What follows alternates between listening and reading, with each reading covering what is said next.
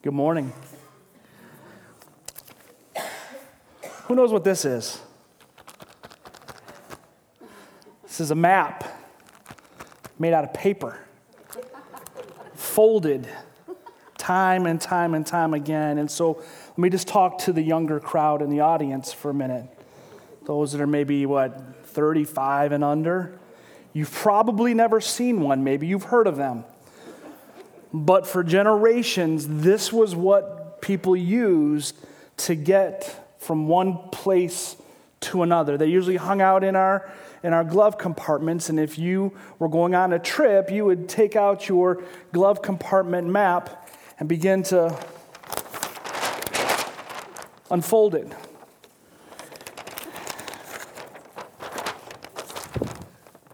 Like that. Oh, it's upside down.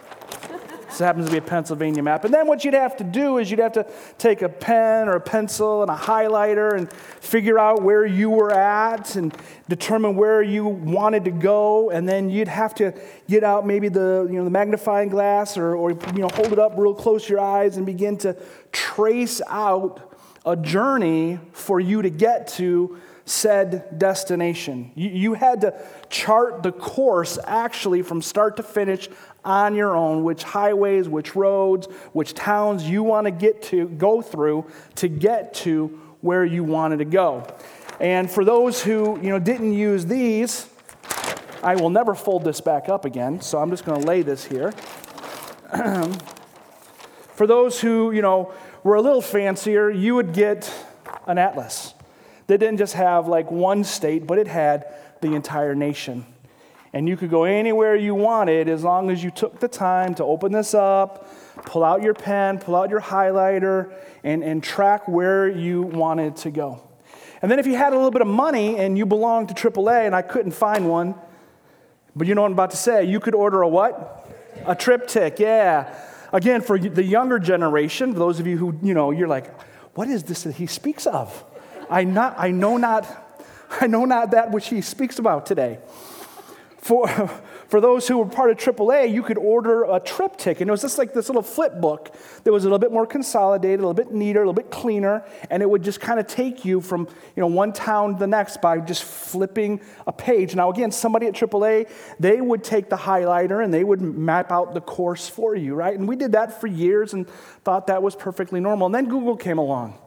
And, and with Google came Google Maps. And remember this season of time where if you wanted to go to someplace, you, we thought we were really cool and high tech because we could go on the internet, type in our destination, and, and, and hit, you know, search, and up would come the destination. It'd be like, you know, turn by turn, road by road, you know, but it would be in kind of, you know, written form, and we'd print that off, and we thought, man, that's awesome and we'd have that piece of paper next to us. And so as you're driving you're constantly looking down and you hope it doesn't fall on the you know passenger side and you have to reach down for it. And then everything changed right? When TomToms and Garmin's became available we had the same technology at our fingertips as like NASA. Satellite. We had access to satellites and we rushed to the store to get them and we used to pay like 250 bucks for them anybody pay that much for your first tomtom garmin whatever? But it was worth it because now you could just put that, that device this super high-tech you know super sophisticated device on your dash and punch in the numbers and or punch in the, uh, the location and then you could just follow you know follow along right? And then and now today, right? We don't need TomToms or Garmin's. I, I couldn't find one because most people have gotten rid of them because now you just have your phone, right? How many of you use Google Maps? How many of you use Apple Maps? Right? How many of you use something else to get to where you want to go, but you use your phone? You got Waze or whatever. But now, now what we do is we just take our phone and we might, you know, put it in a stand or what have you. But, but now we have a phone to get us to where we go. But there's something we need to talk about when it comes to our phones. See, at any given moment in time, once you punch in your destination and you look at your phone, or if you're still going old school TomTom, old school, old school, you know, Garmin or whatnot, you can still only see a limited amount of space in front of you. The screen at any given moment only gives you limited information. And so, what's happened over time, and you didn't realize it was happening, but over time, we have all formed this habit, right? This habit that as we drive, as we're going down the road, we're going to someplace new, going on vacation or someplace we've never been, we drive and we glance. We drive and we glance. We look at our phone, we, we, we make sure we're on the road, and then we drive some more, and then we look down at the phone and we, we drive a little bit more, right? But we're constantly glancing, we're constantly looking at our phone or our GPS to make sure that we are on the right path, that we're traveling the right way. Now, again, if you've ever had this happen, maybe you get caught up in a conversation or caught up, you know, with some music or listen to something on radio and you have, you know, that GPS mute or m- muted so it doesn't talk back to you, you can forget to look at the screen. And when you do that, it's, it's easy, right? It's easy to miss a turn. It's easy to get off course. Anybody ever do that? Oh no, I should have turned there. I, I should have, I should have uh, you know, turned left instead of going straight there. And we got to double back, or your, your, your map will do what? It will recalculate to get you back on path, right? This simple habit that we've all developed, right, is to me a picture of what it takes to experience God in our lives. See, in the same way that we had to develop the habit of constantly glancing, constantly looking at the map in front of us that gave us a limited amount of, a limited amount of information, but it kept us on the right path. In the same way, if we're going to experience God in our lives, we must form new habits where we're constantly setting our eyes on God. We're constantly looking to Him, leaning on Him for direction in our life. Why is it? Well, simple life truth. It's up on the screen. Where we focus will eventually become the driving force of our life. Where we focus will become the driving force in our lives. So let me just start with a question Where is your focus today? Where does your gaze go during your week? During the moments inside of your week where you ought to be gazing somewhere for direction, but if you're being honest, your gaze is often not this way, it's someplace else. Last week, we talked about a hula hoop as it relates to, to God's will. And the reality is that the first step for us to experience God is we've got to decide, we've got to desire the hula hoop. That, that God has a will and He invites us on this journey to do His will. And the first step that we have to take is we must will His will in our lives. We encourage you to pray a prayer from Colossians chapter 1 this week to kind of set our minds, set our hearts towards saying, God, I want to do your will. I want to will your will in my life. And, and hopefully, this past week, you've made some progress.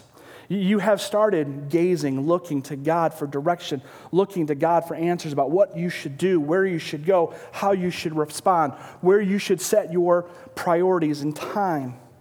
But here's the, the reality.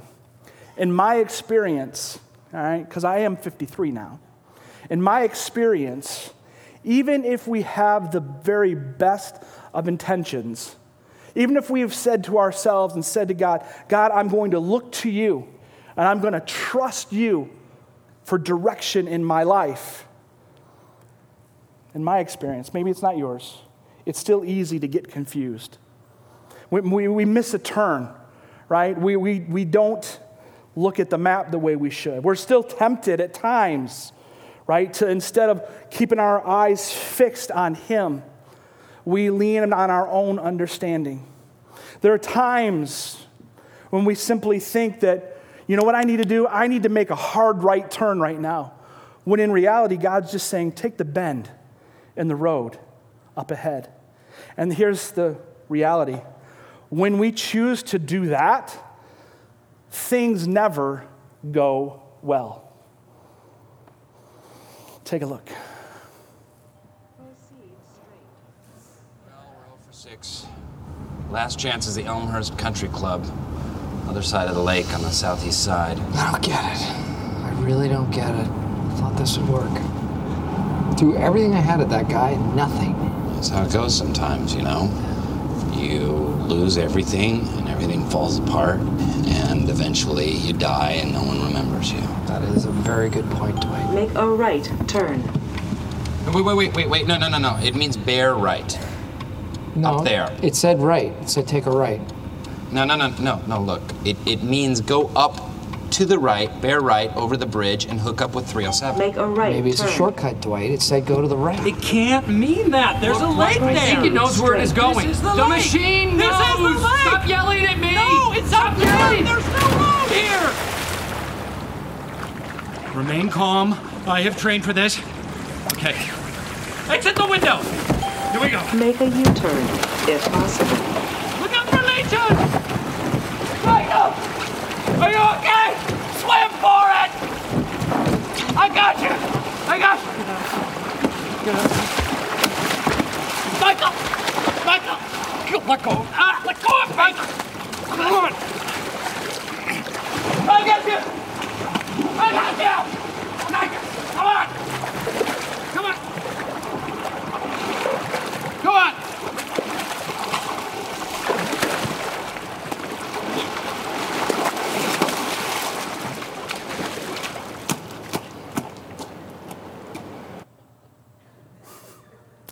It's been a while since we've uh, dropped a, I don't know that I've ever dropped an office clip on you on Sunday morning, on a Sunday morning. Some of you, you will say, we want more of that, right? And Anyway, we're in week two of our fall series, Experiencing God. And this morning, again, we said that I'm going to, on Sundays, in kind of our corporate time together, I'm going to stick with the workbook. And so, in your workbook, uh, this week is titled Looking to God. And so, today, that's what we want to unpack.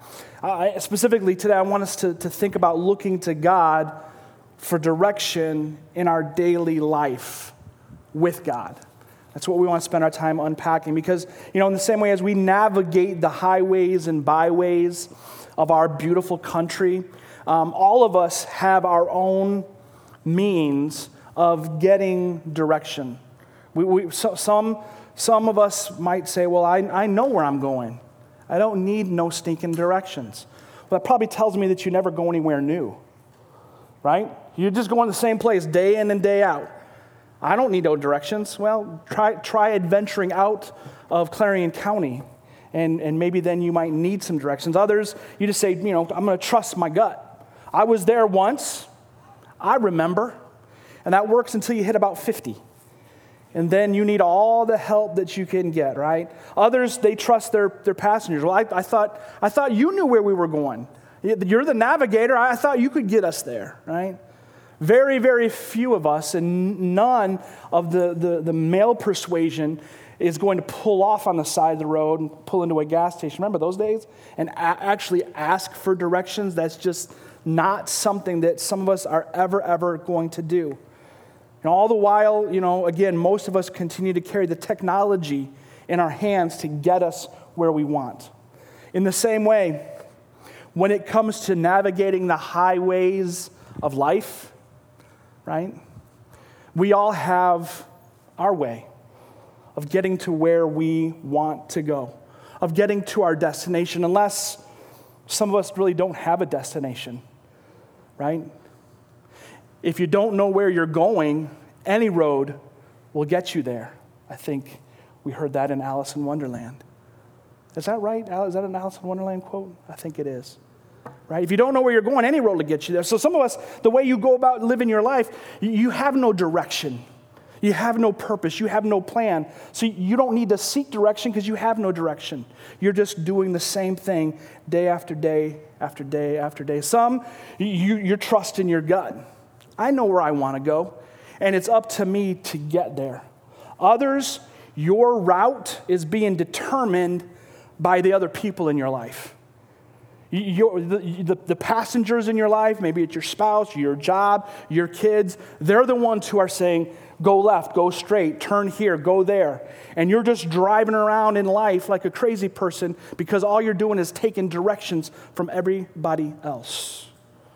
But how many of us, on a day in, day out basis, regularly set our eyes toward God and say, God, give me direction. God, I want you to navigate my life for me. See, it really comes down to the fact that somebody is going to navigate our life. Why not let God? Why not allow God, who promises to be with us on our journey, why not allow Him to lead us, to experience Him in ways that we perhaps have never imagined? So I want to unroot or, or, or, dig, dig into this question for a couple minutes this morning. Why don't we look to God? Like, what's the reason? There's got to be a reason why many of us choose other navigation systems for our life other than the God of the universe. And I've got a, I've got a few here that we'll put up on the screen. You can write them down. And, and, and more than writing them down, I hope that you wrestle with them and say, you know what, is this me? Do, do, do, am I guilty of not looking to God because of this reason or that reason? Or perhaps you'll add one of your own. But the first one, let's get this one on the table and out of the way at first. The first one really is about pride. That's the obvious one, so let's expose it. We want to be in charge. We like the steering wheel in our hands. We want to navigate our own journey. We want to take out the map of our own life, chart our own course, figure out where we want to go, and then just follow that course that we've mapped out for ourselves. And, and what that really comes down to, that comes back down to an issue of pride. The writer of Proverbs said this. He said in Proverbs 14 12, he says, There is a way, or in our language today, there is a path, there is a road that seems right to man, but its end is the way of death. And so some of us may not be looking to God on a daily basis because of pride. Others, it may be because of fear. It's fear. What, what I mean by that? When I say some of us don't look to God because of fear, well, we fear, I think, what God's plans for us might be. See, the truth is, the only thing scarier than not knowing what God is doing in your life is often knowing what God is doing in your life. And for some of us, that just scares us. And so, for fear of what God may actually want to do in and through our lives, we stop looking to Him. Or maybe we try to bargain with God and we say, God, if you'll just show me the whole map, if you'll show me the course, if you'll show me the path, if you'll show me the, the twists and turns that you're planning to take me on, that will help me. And God says, No, that's not how this works. This journey that you're on with me is a journey of faith where I just want you to trust me a little at a time, a step at a time, one road at a time. And for fear of where He may be taking us, we say, No, God, I'm going to stop looking to you. Another reason, and this is just me thinking about life, thinking about experiences, thinking about myself even. But another reason why maybe we're tempted to not look to God is, is, is selfishness. Selfishness. We've seen, here's what I mean by that. We've seen others who've chosen to look to God in their daily lives, and you've personally observed that God has asked something of them that cost them something some of their time, some of their resources, some of their plans for their life. You may know a missionary who gave up being close to family to go overseas. You may know somebody who has sacrificed the comfort of, of their, uh, their way of living. And God has tapped that, on, tapped that on the shoulder and said, I want you to invite children that aren't yours into your home and you've watched and observed how God has led others, and you've said, hmm, that ain't for me. I don't want any of that plan. I don't want to have to adjust my life to the extent that they had to adjust their life. So, God, I'm just not going to look to you. And that really, at times in some of our lives, just reveals some selfishness. And there's another one. And I think this one is harder to identify, but it's, it's a lack of trust. It's a lack of trust. And, and here's what I mean by that. I think for some of us, the reason why we don't look to God daily for direction, for guidance, that we're unwilling to take our hands off of the steering wheel of our own lives, it's because somewhere at the depths of our soul, we question God's goodness. We, are just not convinced that He is a good God and that His plans, though we may not understand them, and though those plans might include ups and downs and twists and turns and journeys in life that we would never choose for ourselves, we're not convinced that even if God takes us that path, that He is good. That He's a good God, no matter what He does in our lives. Some of us, we just want veto power. We want veto power with His plans. We want to reserve the right to decide once we know all the details, right? It's the map with the highlighter that shows me the route, and we're like, okay, I can do that one. I, I can do that route. That's, that seems to be one that I can handle. But again, that's not how experiencing God, that's not how the faith journey is intended to work. Our memory verse for week two is Psalm 20, verse 7. The psalmist writes, Some trust in chariots and some in horses, but we trust in the name of the Lord our God. Again, the filter. Some, some trust in their own guidance system. Some trust in their own wisdom, their own power. Some trust in their own ability to plan things out just right. But for those of us who have stepped into the will of God, those of us who've said, you know what, I will God's will for my life, we have to begin to get to the place where we trust God, that He is good, that no matter the direction that He takes us in our life, that it's for our good and ultimately for His glory.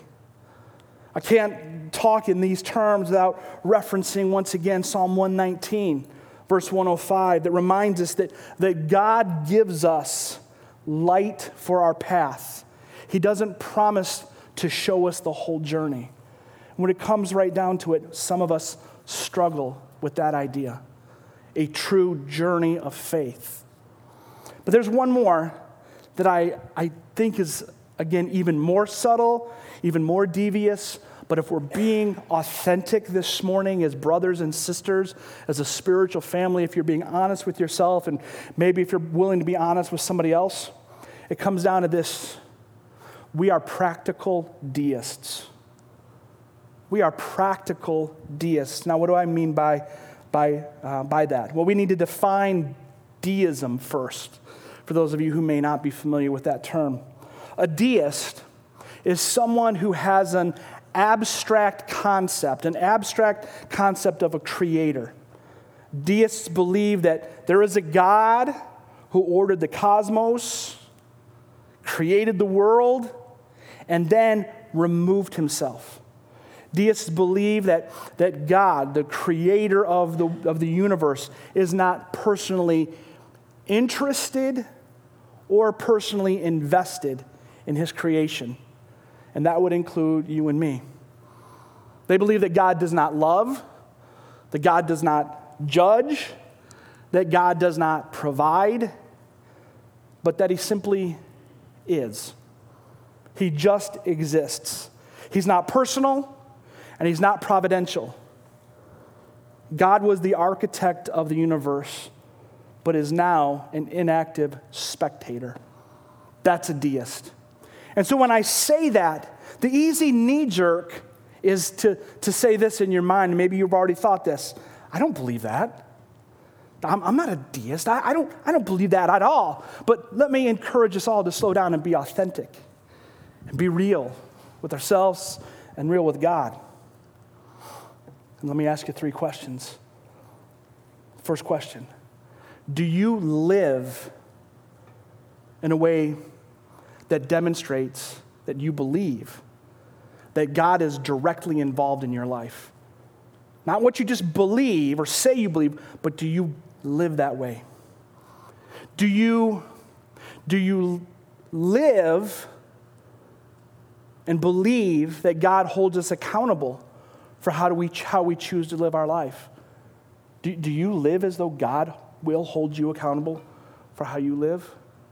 And do you truly live and believe that God speaks and that He does want to direct your steps? I mean, again, if we followed you around with a camera for a week, would we conclude that, that what you say and what you actually live are two different things? That you may say that you believe that God is personal and providential, that God loves and cares, and God wants to speak, and that God wants to direct our paths, but the way you live, you actually live like there is no map. No map. You just got to figure it out. You just do what you want, live however you want. I mean, does that truly how we live?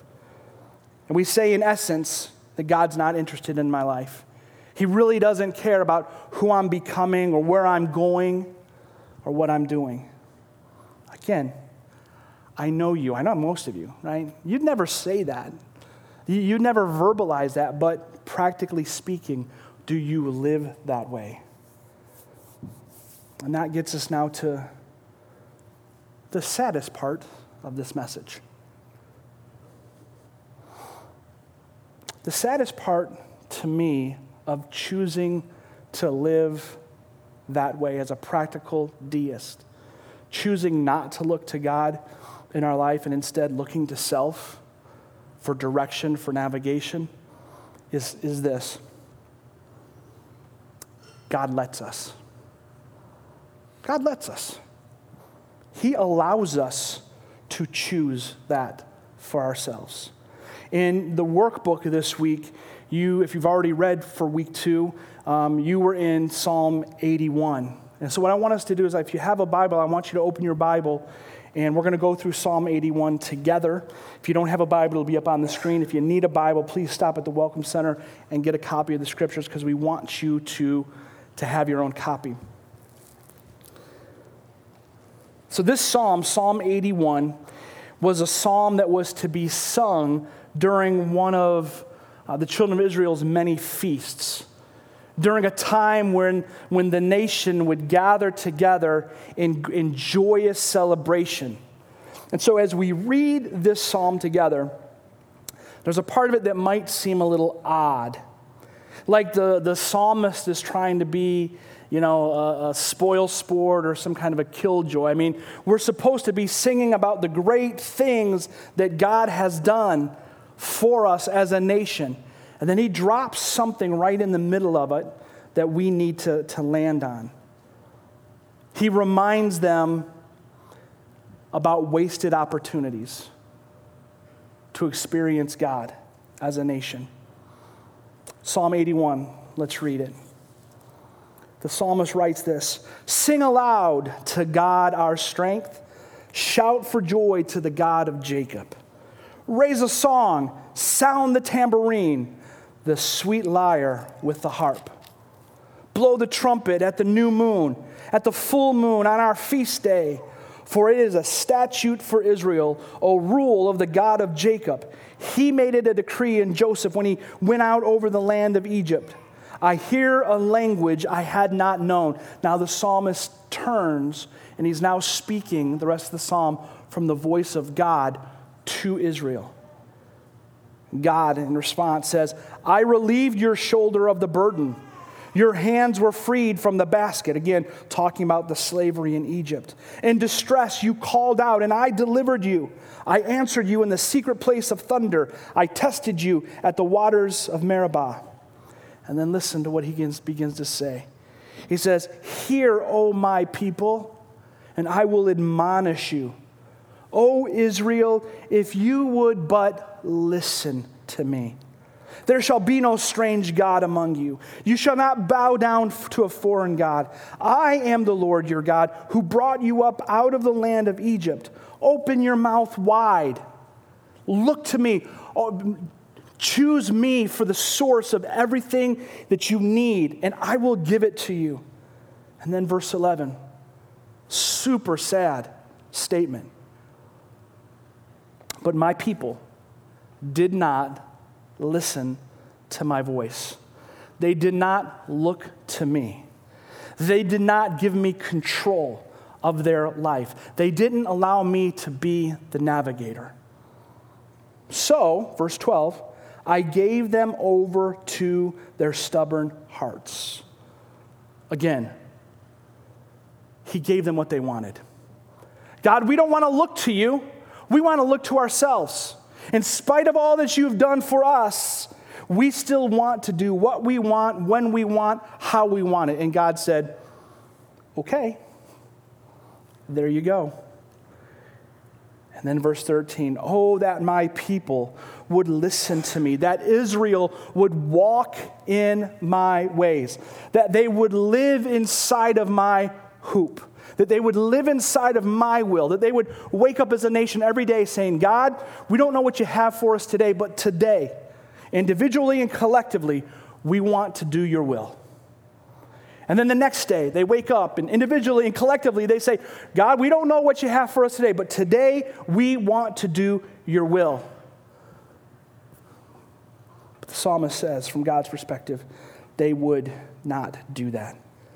Verse 14, I would soon subdue their enemies and turn my hand against their foes. Those who hate the Lord would cringe toward him, and their fate would last forever. But he would feed you with the finest of the wheat and with honey from the rock, I would satisfy you. You just hear the passion, the pleading, and the, the sadness of a father saying, If you would just listen, but you chose differently, I would have done so much for you, even more than what I've already done. Now, again, we need to be careful as we read Psalms like this, remember that the Bible is not a manual. We don't read a verse like this and say, So, what you're saying is that if I follow God's ways, that I'll never have any problems, that He'll tear down all my enemies, that, that I'll get everything that I want in life. No, no, no, no, no. No, don't read the Bible like a manual. The Bible is much more a window. It helps us to see who God is. And so when you read this psalm, see it through this window where it gives us a glimpse into God's character. Don't claim it as some kind of promise. If I do this, then this. But again, the psalmist is communicating that God's heart is for his people to look to him. And when they do, God will show up in ways unimaginable.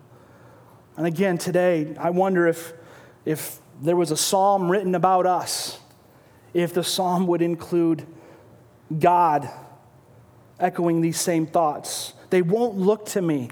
They, they refuse to step into the hula hoop.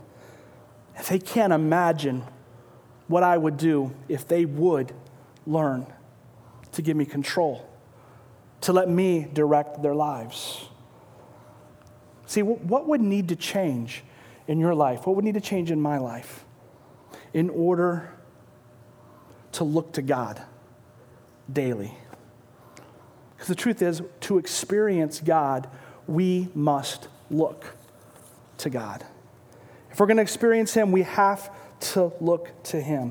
What would happen if you began, again, in, in that same way that we developed a habit when we first started putting a GPS or putting our phone on that dash in front of us in the same way that we developed this habit of just glancing and looking and looking and glancing and driving and looking and driving and then glancing and then driving some more and then looking and making sure we're on the path. What if that habit, that rhythm, moved from our car, from our vehicles, to our walk with God? To how we try to relate to God day in and day out. And we start constantly and consistently looking to Him what would we find? We find a lot of things, but the first thing that we would find is we would find God Himself. Proverbs 8, verse 17. It's up on the screen. Look what it says I love those who love me, and those who seek me diligently find me. They find me.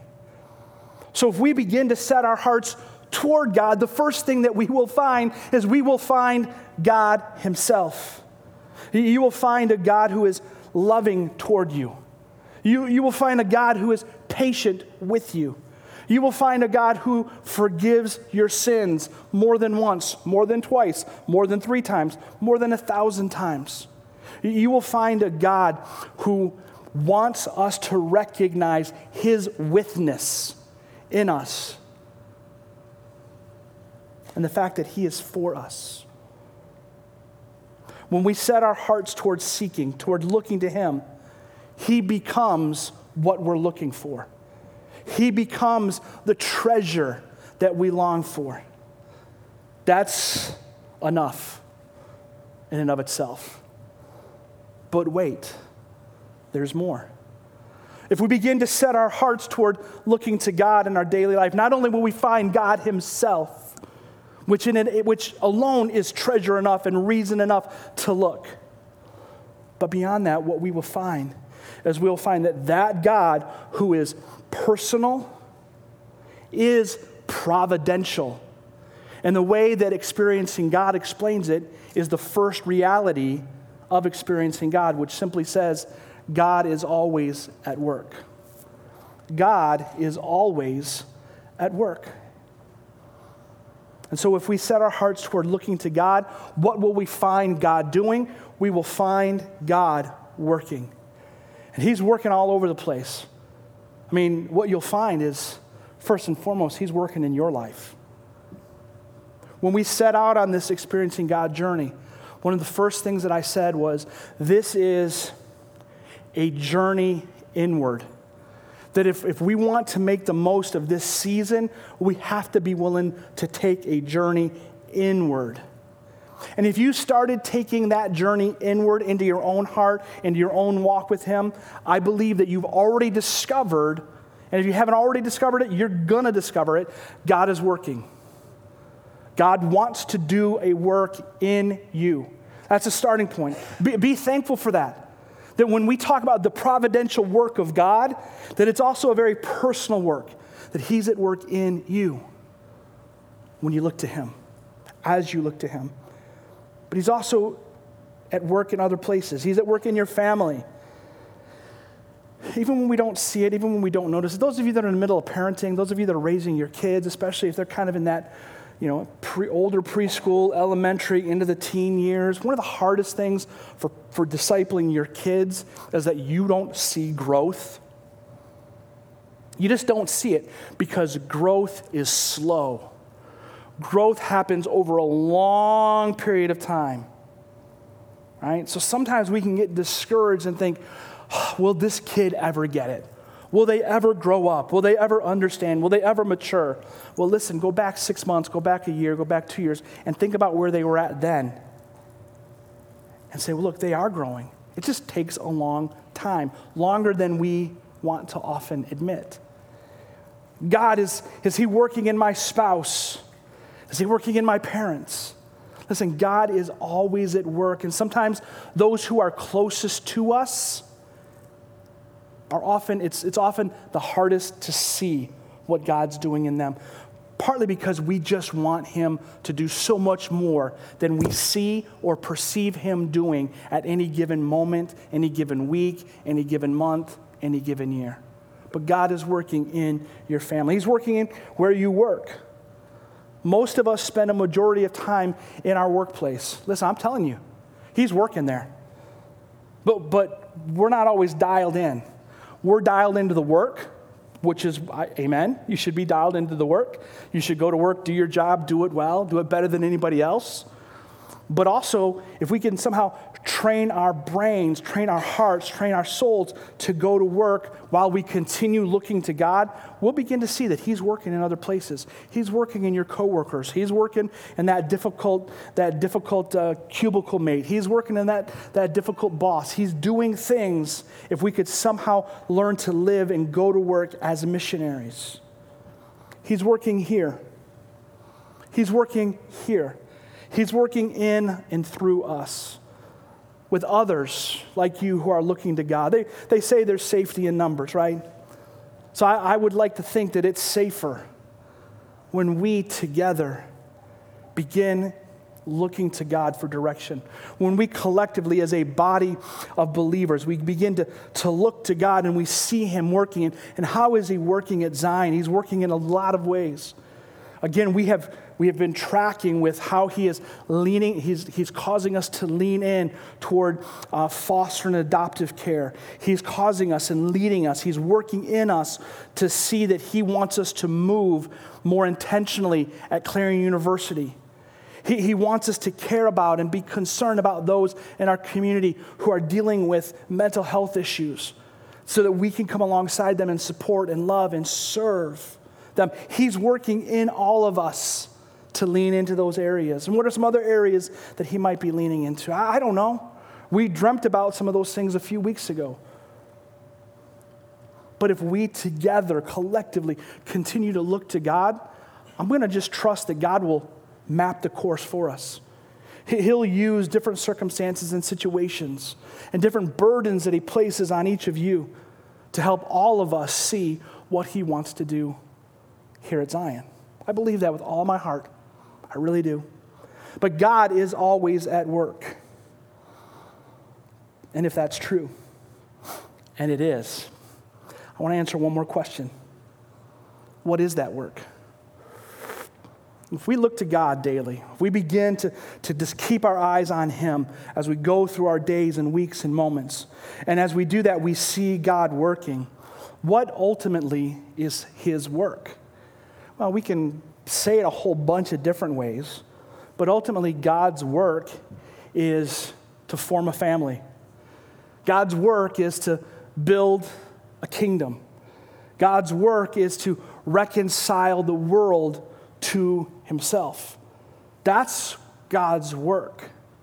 And so, anytime that you see that happening, you can say, There's God. There's God. There's God. And anytime that God invites you into something that is part of pointing people to Himself, that's part of building His family, growing His kingdom, reconciling a world to Himself, you can probably, not that I advocate betting, but you could probably bet the house that that's God speaking. Because that's what God is always doing.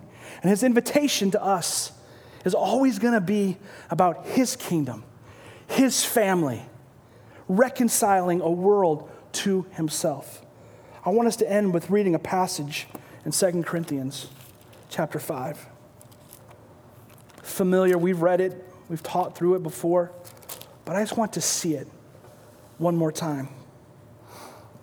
2 Corinthians chapter 5, starting in verse 16, reading through the end of the chapter.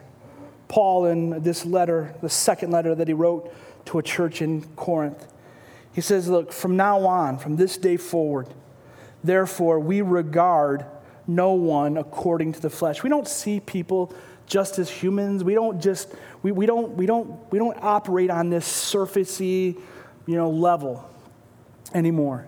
Even though we once regarded Christ according to the flesh, we regard him thus no longer. Therefore, if anyone is in Christ, he is a new creation.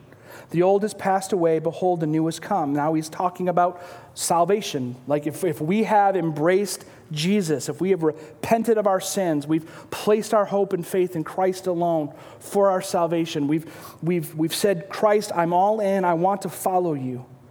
He reminds us all this is from God. God was the one who did this, right?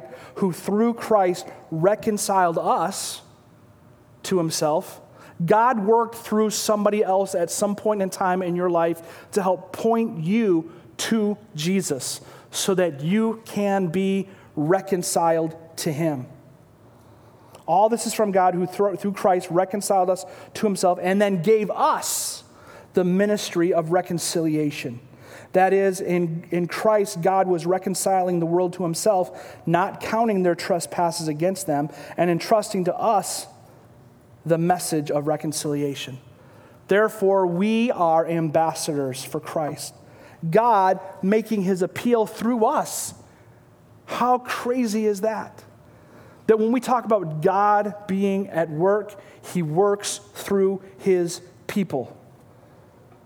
So we implore you, I implore you, on behalf of Christ, be reconciled to God. For our sake, he made him to be sin who knew no sin, so that in him we might become the righteousness of God. See, looking to God, his invitation to us will always revolve around us being involved in the work of reconciling people back to God. And if you sense God moving you toward people who aren't yet reconciled to God, if you sense Him wanting you to build relationships with, serve gladly, uh, stretch yourself in ways that maybe you've never been stretched before to get into closer proximity to those who are not reconciled to God, if you begin to sense that and feel that and, and, and wonder, is this God? It's God. Because that's His work, that's what He does. He uses us, imperfect as we are, to be a part of His work of reconciling the world to Himself. So, as the worship team comes, imagine a church filled with people who developed a habit of, okay, God, what are you doing now? Where are you leading me now? Should I have this conversation now? Where should I shop today? Right? Who do I need to spend time with this week? What kind of conversations do I need to have this week? Where, am I, where, where do you want me to put my time and energy this week? God, I'm, I'm looking to you. I've got, I've, got, I've got life to live. I got to go to work. I got to get the kids, but I'm going to continue to look. I'm going to continue to glance. I'm going to continue to seek direction from you. And if you need to interrupt my plans, I'm going to go with your plans because I'm looking to you in my life. Imagine a church filled with men and women who've determined to live that way. As we do that, we will find God. We will experience Him, and He will be enough. He will be enough. But also, we will hear Him leading us and guiding us and inviting us on a journey to connect with others so they could be reconciled back to Him. Here's my challenge we're going to take communion in just a moment. And if you're new or newish to Zion, we, we, we've started doing communion more often, uh, twice a month, because we're invited to remember Christ's death as often as we can. And what it looked like in those early years of the church is different than it looks here 2,000 years later. But the bottom line is believers for 2,000 years have been pausing to reflect and remember what Christ did on the cross. And so here's what we have the chance to do. Instead of just glancing at Jesus as we go about our life today, we're going to just park the car, pull off on the side of the road, and we're just going to stare at Jesus for a minute. We're going to remember, we're going to think about, we're going to let our hearts and our minds be, be captured once again with what it cost Jesus to reconcile us to the Father. It cost him his life, it cost him his blood, it cost him everything. And so, if you are, if you are a follower of Jesus, we want to invite you to participate in communion. If not, then today maybe would be the day that you become a follower of Jesus. And if that's true, today you're like, today's the day. I want to begin a relationship with Jesus. I'm going to be down here in the front uh, while we're singing and responding. Come and tap me on the shoulder and say, hey, today is the day that I want to follow Jesus. I want to become a Christian today. And I'll help you with that. We'll, we'll have somebody help with that. But my challenge to you before you come, the scriptures talk about examining ourselves. So my challenge is this go back to the beginning of the message and ask yourself, what keeps me from looking to God daily? What are the things that, that prevent me from looking to God for daily direction in my life? Is it pride? Is it selfishness? Is it a lack of trust? What is it? Do you, do you live as a practical deist? And, and, and if God points something different out to you, that's fine. But before you come, as you examine yourself, repent, confess that, and ask God to forgive you repent of that sin, and then come. And, and we're going to just let you individually, or if you want to do it with the family, take communion on your own. What you'll do is you'll open the, the, the lid, and when you're ready, you can just take the, the bread. It's not really bread, but it symbolizes Christ's body. Take a minute to just think about what his physical body went through, and then say, Thank you. Thank you, Jesus, for your body that was broken for me. And then take the bread, and then open the lid and think about his blood for a minute. Think about the fact that his blood was spilled for our sins. And then say, Thank you, Jesus, for your blood.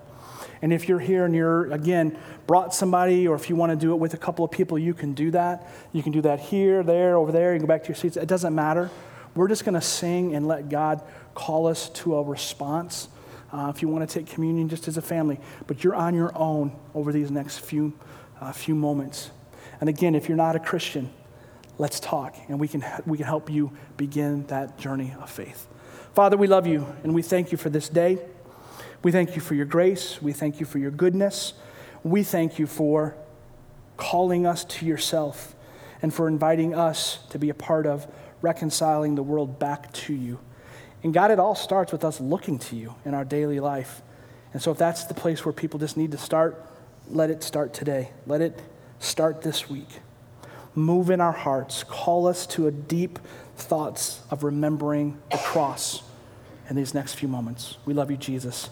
In your name we pray. Amen.